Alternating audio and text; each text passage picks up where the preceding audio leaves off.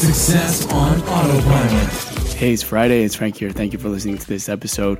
Yesterday, we talked about goal setting for 2020, and one of my personal goals is to uh, be a better learner. So, um, and that means to be able to um, get better uh, recalls when it comes to things that I learn or uh, making sure that I'm actually absorbing the information uh, that I'm learning. So uh, I've started a um, new course actually on Coursera.org. So some of you might know uh, Coursera or edX.org.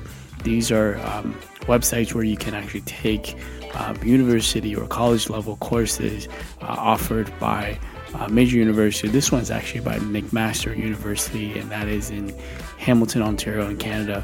Um, and it's all online actually, and it's called Learn How to Learn Powerful Mental Tools to Help You Master Tough Subjects.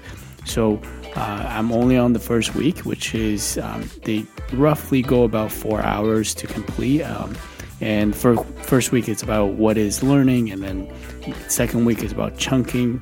Uh, third week is about procrastination and memory, and then the fourth week is Renaissance learning and lo- unlocking your potential.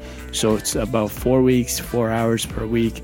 Uh, definitely reasonable uh, to do this, you know, after work or uh, during your spare time, right? So I so far so good, and I highly recommend it. I'm on week two now and learning about chunking and understanding the focus mode and the diffuse mode, uh, which really will help you have a better recall when it comes to um, presenting the stuff that you do learn from your subject. So um, I'll post a link below this flash briefing so you can check it out yourself and let me know what you think. Um, if this is one of your goals and how um, this can also change the way um, you learn about new topics and new subjects. Thanks for listening, and I will speak to you tomorrow.